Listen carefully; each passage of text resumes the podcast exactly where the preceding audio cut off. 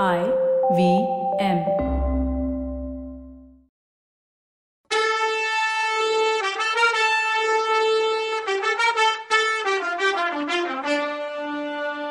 வணக்கங்க. நான் கவிதா பேசுறேன். வெல்கம் டு கதை பாட்காஸ்ட் சிவகாமியின் சபதம். இது எபிசோட் நம்பர் நாற்பத்தி நாலு. இந்த எபிசோடோட டைட்டில் சத்ருகனன் கொண்டு வந்த செய்தி. நான் இந்த கோட்டுக்குள்ளேயே அடைஞ்சு கிடக்க வேண்டியதா இருக்கு. நீங்க சக்கரவர்த்தியோட மதிநுட்பத்தினையும் தீர்க்காலோசனையும் பத்தி பேசுறப்போ எனக்கு உடம்பெல்லாம் பத்தி எரியுதுன்னு மாமல்லர் சொல்லும்போது அவரோட கண்ணு நெருப்பு தணல் மாதிரி செவந்து தீப்பொரிய கக்குச்சு. குழந்தை வீணா நொந்துக்காத குழந்தை. கங்கபாடி மன்னரோட நன்றி இல்லாத துரோகத்தை நினைச்சா கோமா தான் இருக்கு. அதுக்காக என்ன பண்ணலாம்? எதுக்கும் நேரம் வரணும்ல? அப்படின்னு சொன்னாங்க புவன மகாதேவி தேவி துர்விநீதனுக்கு தகுந்த தண்டனை கொடுக்க இதுக்குள்ளேயே சக்கரவர்த்தி திட்டம் போட்டிருப்பாருன்னு சொன்னாரு தளபதி பரஞ்சோதி. சக்கரவர்த்தி திட்டம் போட்டிருப்பாரு அதை நிறைவேற்றவும் செய்வாரு. ஆனா நான் ஒருத்தன் எதுக்காக யுவ மகாராஜா குமார சக்கரவர்த்தி மாமல்லன்னு பட்டத்தை எல்லாம் சுமந்துட்டு இருக்கேன்? அம்மா பாரத கதையில வர்ற உத்தம குமாரனை விட கேவலமானவன் ஒருத்தன் இருக்கான்னா அவன் நான் தான் உத்தம குமாரனாவது போர்க்களத்துக்கு போயிட்டு திரும்பி ஓடி வந்தான். நானானா அரண்மனையை விட்டு வெளியில கிளம்பவே இல்லை. மகாபாரத கதையை எழுதுனது மாதிரி இந்த காலத்து கதையை யாராவது எழுதுனா என்னோட வீரத்தையும் தீரத்தையும் எவ்வளவு பாராட்டுவாங்க. ஆனாலும் நான் சாந்தமா இருக்கணும்னு நீங்க ரெண்டு பேரும் சேர்ந்து எனக்கு அட்வைஸ் பண்றீங்கன்னு சொன்னப்போ வீர மாமல்லரோட கண்ல தண்ணி ததும்பி நின்னுச்சு. அவரோட முகத்தை நேருக்கு நேர் பார்க்க முடியாம இருந்த பரஞ்சோதி சக்கரவர்த்தினிய பார்த்து தேவி பல்லவகுமாரர் அவரை உத்தமகுமாரனோட ஒப்பிட்டு பார்க்கிறது கொஞ்சம் கூட நல்லா இல்ல மத்த எல்லாரும் போருக்கு போனப்போ உத்தமகுமாரன் என்ன செஞ்சிட்டு இருந்தான் தன்னோட தங்கச்சி உத்தரகுமாரி நாட்டியம் கத்துக்கிறத பார்த்து நேரத்தை கடத்திட்டு இருந்தான். மாமல்லர் கதை? அது இல்லையே அப்படின்னாரு இப்படி அவர் சொல்லிட்டு இருக்கும்போது மூணு பேருக்கும் சிவகாமியோட நாட்டிய விஷயம் ஞாபகம் வந்துச்சு. மாமல்லரோட முகம் சுருங்கி போச்சு. பரஞ்சோதி தான் நடனக்கலையை பத்தி தப்பா பேசுனது தப்போன்னு நினைச்சு இந்த யுத்தம் இன்னும் தொடங்க கூட இல்லையே. மகாபாரத யுத்தத்தை விட எத்தனையோ மடங்கு பெரிய யுத்தம் இனிமேதானே நடக்க போகுது. மாமல்லர் வீர செயல்கள் பண்றதுக்கு இனிமேதானே சந்தர்ப்பமே வரப்போகுதுன்னு சொன்னாரு. போதும் போதும். எத்தனை யுத்தம் நடந்தாதான் என்ன? எப்பேற்பட்ட சந்தர்ப்பம் வந்தாதான் என்ன? அப்பா என்னைய இந்த கோட்டைக்குள்ளேயே பூட்டி வைக்க மாட்டாருங்கிறது என்ன நிச்சயம்னு மாமல்லர் கொதிப்போட கேட்டார். மகனோட மனநிலைமையை பார்த்த அவரோட அம்மா பேச்ச மாத்த நினைச்சு பரஞ்சோதி கோட்டைய பத்திரப்படுத்துறதுக்கு மாமல்லன் செஞ்சிருக்க விஷயங்களை பத்தி நீ ஒன்னும் சொல்லலையே அப்படின்னாங்க. தேவி நம்ம கோட்டை செவரை சுத்தி உள்ள அகழிய நீங்க பாத்திருக்கீங்கல்லன்னு கேட்டாரு பரஞ்சோதி. ஆமா எட்டு மாசத்துக்கு முன்னால பாத்திருக்கேன் சக்கரவர்த்தி கிளம்பி போன பின்னாடி நான் அரண்மனையை விட்டு வெளியில கிளம்பவே இல்லையே அப்படின்னாங்க தேவி. நானும் எட்டு மாசத்துக்கு முன்னாடி பார்த்ததுதான் தேவி. முன்ன பார்த்தப்போ சின்ன கால்வாய் மாதிரி இருந்துச்சு. இப்ப பார்த்தா சமுத்திரம் மாதிரி அலை மோதிட்டு இருக்கு. எங்க பார்த்தாலும் முதலைங்க வாய பொழந்துகிட்டு இருக்கு. வாதாபி படையில எத்தனை பேருக்கு இந்த அகழியில மோட்சம் கிடைக்க போகுதோ தெரியலன்னாரு பரஞ்சோதி. அகழியில அவங்க இறங்கினாதானே? பாலம் ஏதாவது செஞ்சுட்டு அதுல வந்தா? இல்ல படகுல வந்தா? அப்படின்னு கேட்டாங்க தேவி. தேவி அகழி பக்கத்துல வர்றவங்க மேல அம்புகளை வீச ஐயாயிரம் வில் வீரர்கள் மதில் செவர் மேல மறைஞ்சிருப்பாங்க. அப்படியும் அகழிய தாண்டி வர்றவங்களுக்கு மதில் செவருக்கும் அகழிக்கும் இடையில எத்தனையோ அதிசயங்கள் காத்துட்டு இருக்கும். வெளியில தெரியாத பள்ளங்கள்ல அவங்க விழுந்து காலை ஒடிச்சுக்குவாங்க. அங்கங்க கண்ணுக்கு தெரியாத மாதிரி விரிச்சிருக்க வலையிலையும் பொறியிலையும் சிக்கிக்குவாங்க. இதையெல்லாம் மீறி தப்பிச்சு வந்து மதுள் சுவர் மேல ஏறினாங்களோ? அவங்க தலைமையில மதுள் சுவர்ல வச்சிருக்க பாறாங்கள் உருண்டு விழுன்னு பரஞ்சோதி சொன்னாரு. வாதாபி பட கடல் மாதிரி பெரியதுன்னு சொல்றாங்களே பரஞ்சோதி. லட்சக்கணக்கான வீரங்க மனசு வச்சா அகழி அங்கங்க தூத்து வழி அமைச்சுக்க முடியும்ல? அப்படின்னு கேட்டாங்க தேவி. ஆமாம் தேவி அகழிய தூக்கலாம். ஆனா கோட்டை மதுல அவ்வளவு ஈஸியா இடிக்க முடியாதுன்னு சொன்னாரு பரஞ்சோதி.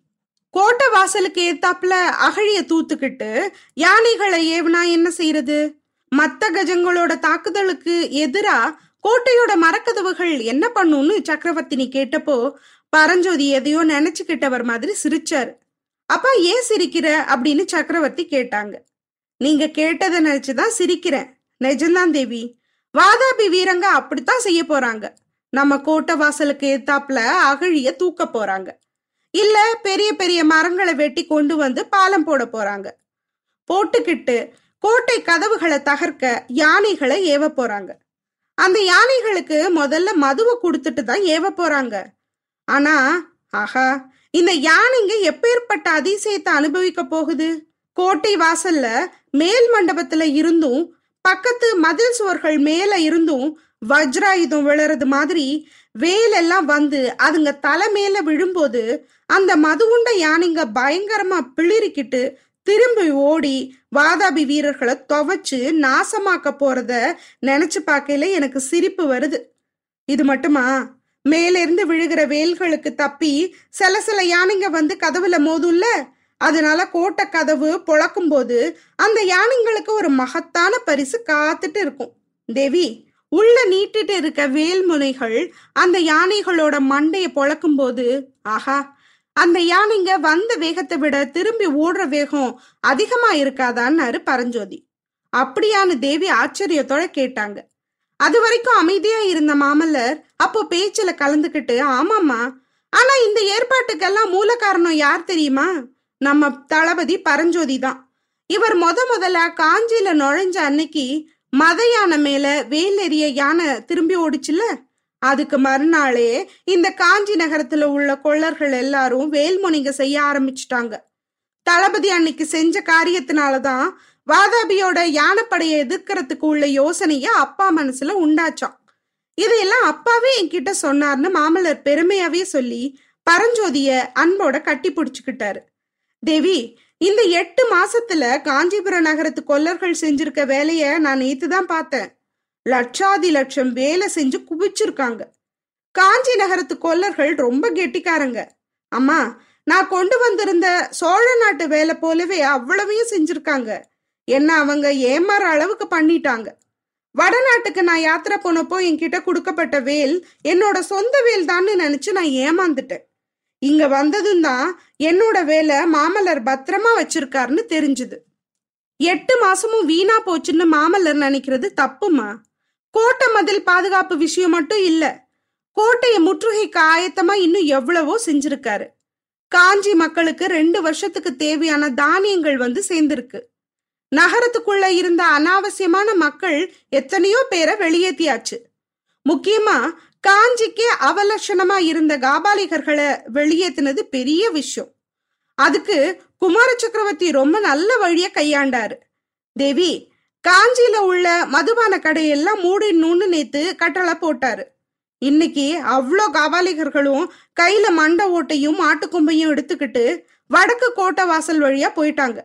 இப்படி பரஞ்சோதி சொல்லிக்கிட்டே வரையில அந்த புற சேடி ஒருத்தி அரண்மனை முன்கட்டுல இருந்து உள்ள வந்து பூன மகாதேவியோட பக்கத்துல நின்னு மெதுவா ஏதோ சொன்னான் அதை கேட்ட தேவி முகத்துல சந்தோஷத்தோட மாமல்லா அப்பா கிட்ட இருந்து செய்தியோட சத்ருகணன் வந்திருக்கானான்னு சொன்னாங்க. மாமல்லர் இதை கேட்டதும் பரபரப்போட எந்திரிச்சு போக போனப்போ குழந்தை சத்ருகண்ணன் இங்கேயே வரட்டும். செய்தி என்னன்னு நானும் தெரிஞ்சுக்கிறேன்னாங்க. வேர்த்து விறுவிறுத்து மூச்சு வாங்கிக்கிட்டு வந்த சத்ருகண்ணனோட முகத்தை மூவிரண்டு கண்ணும் இமையும் அசைக்காம ஆவலோட உத்து பார்த்துச்சு. ஆசுவாசப்படுத்திக்கிறதுக்கு கூட அவனுக்கு கொஞ்ச நேரம் கொடுக்காம சதுரகனா யாருக்கு என்ன செய்தி கொண்டு வந்திருக்கன்னு கேட்டாங்க தேவி. அம்மா இங்க உள்ள மூணு பேருக்கும் செய்தி கொண்டு வந்திருக்கேன்னு சொல்லி எல்லாருக்கும் வணக்கம் சொன்னான் அவன். அப்புறம் தேவி மகேந்திர பல்லவரோட முதல் செய்தி உங்களுக்கு தான் வீர பத்தினின்னு இது வரைக்கும் பேர் வாங்கினது மாதிரி வீரத்தாய்ன்னு பேர் வாங்குற காலம் இப்ப வந்துடுச்சுன்னு உங்களுக்கு தெரியப்படுத்த சொன்னாரு.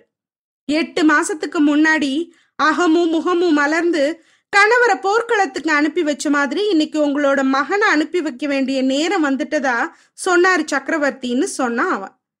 இன்னதுன்னு சொல்ல முடியாத உணர்ச்சி வெள்ளம் மனசுக்குள்ள பொங்க தோள்கள் பூரிச்சு இருக்க தேகமெல்லாம் சிலிர்க்க மாமல்ல நரசிம்மர் அம்மாவோட பக்கத்துல பாஞ்சு போய் அவங்க காலை தொட்டு கண்ணுல ஒத்திக்கிட்டாரு. அம்மா சக்கரவர்த்தி சொன்னதை நிறைவேற்றுவீங்கள்ல? அவர் எனக்கு கொடுத்த விடுதலைய நீங்களும் மனசு வந்து கொடுப்பீங்களன்னு கேட்டாரு மாமல்லர். கொஞ்சம் பொறு குழந்த செய்திய முழுசா கேட்போம்னு சொன்னாங்க தேவி. மாமல்லர் உடனே திரும்பி சதுருக்கனா எனக்கு என்ன செய்தின்னு கேட்டாரு. நல்ல செய்தி தான் பிரபு. உங்க மனசுக்கு சந்தோஷமான செய்தி தான் நன்றியே இல்லாத பாதகனான கங்க நாட்டு மன்னன் துர்விநீதன் சலுக்க புலிகேசிக்கு முன்னாடி காஞ்சிக்கு போயிடணும்னு பேராசையில ஃபாஸ்டா வந்துட்டு இருக்கான் பல்லவ வம்சத்துக்கு கங்கர் வம்சம் பட்டிருக்க நன்றி கடன் எல்லாம் மறந்துட்டு இந்த கேவலமான துரோகமான வேலையில அவன் இறங்கியிருக்கான். அந்த துர்விநீதனுக்கு தகுந்த தண்டனை கொடுக்கிற பொறுப்பை உங்களுக்கு சக்கரவர்த்தி கொடுத்திருக்காரு. திருக்கழுக்குன்றத்துல படையோட நீங்க புறப்பட்டு போய் துர்விநீதன் காஞ்சிக்கு வர்றதுக்கு முன்னாடி அவனை தோக்கடிக்கணும்னு சொல்லி அனுப்பியிருக்காருன்னா சத்ருக்கனை. மாமல்லர் ஆவேசம் வந்தவர் மாதிரி சத்ருகன கிட்ட ஓடி போய் அவனை கட்டி புடிச்சுக்கிட்டு சத்ருகனா இதெல்லாம் நிஜம்தானே? நான் கனவு காணலையே. நிஜமா தானே சக்கரவர்த்தி என்ன கங்க நாட்டு படையோட சண்டை போட போக சொல்லியிருக்காருன்னு பரபரப்போட கேட்டாரு. ஆமா பிரபு இதெல்லாம் கனவு இல்ல நிஜம்தான். இதோ விடை வேல் விடுகும் கொடுத்து அனுப்பிச்சிருக்காரு. அதாவது அதுக்கான ஓலையும் கொடுத்து அனுப்பிச்சிருக்காருன்னு சொன்னான் சத்ருகன ஓலை ஒண்ணு அவர்கிட்ட எடுத்து கொடுத்தான். பல்லவ வம்சத்தோட சின்னங்களான விடை அதாவது ரிஷபமும் வேலும் பொறிச்ச அந்த ஓலைய மாமல்லர் படிக்கும்போது அவர் முகத்துல உற்சாகம் பொங்குச்சு. படிச்சு முடிக்கிற நேரத்துல அவரோட புருவங்கள் நெறிஞ்சுது நிமிந்து பார்த்து சத்ருகனா உன்கிட்ட ஏதோ வாயால செய்தி சொல்லி அனுப்பியிருக்கேன்னு சக்கரவர்த்தி எழுதியிருக்காரே அது என்னன்னு கேட்டாரு. ஆமா பிரபு எத்தனையோ நாட்டு கவலைகளுக்கு இடையில பல்லவ நாட்டோட கலை செல்வத்தை பாதுகாக்கிற பொறுப்பையும் சக்கரவர்த்தியால மறக்க முடியல. ஆயன சிற்பியும் அவர் மகளும் காஞ்சிக்கு வந்துட்டாங்களான்னு என்னை கேட்டாரு. இல்லைன்னு நான் சொன்னேன்.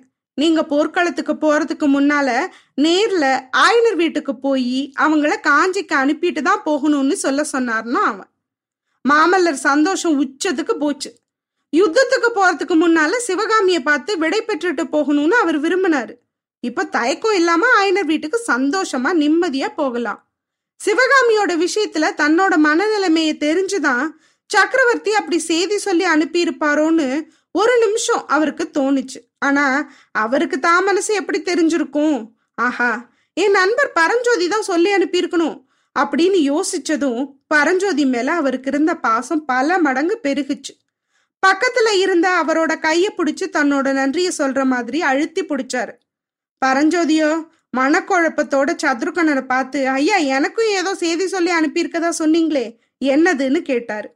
இவருக்கு என்ன செய்தியா இருக்கும்? அதை தெரிஞ்சுக்க அடுத்த எபிசோட் வரைக்கும் வெயிட் பண்ணும் அது வரைக்கும் நன்றி வணக்கம்.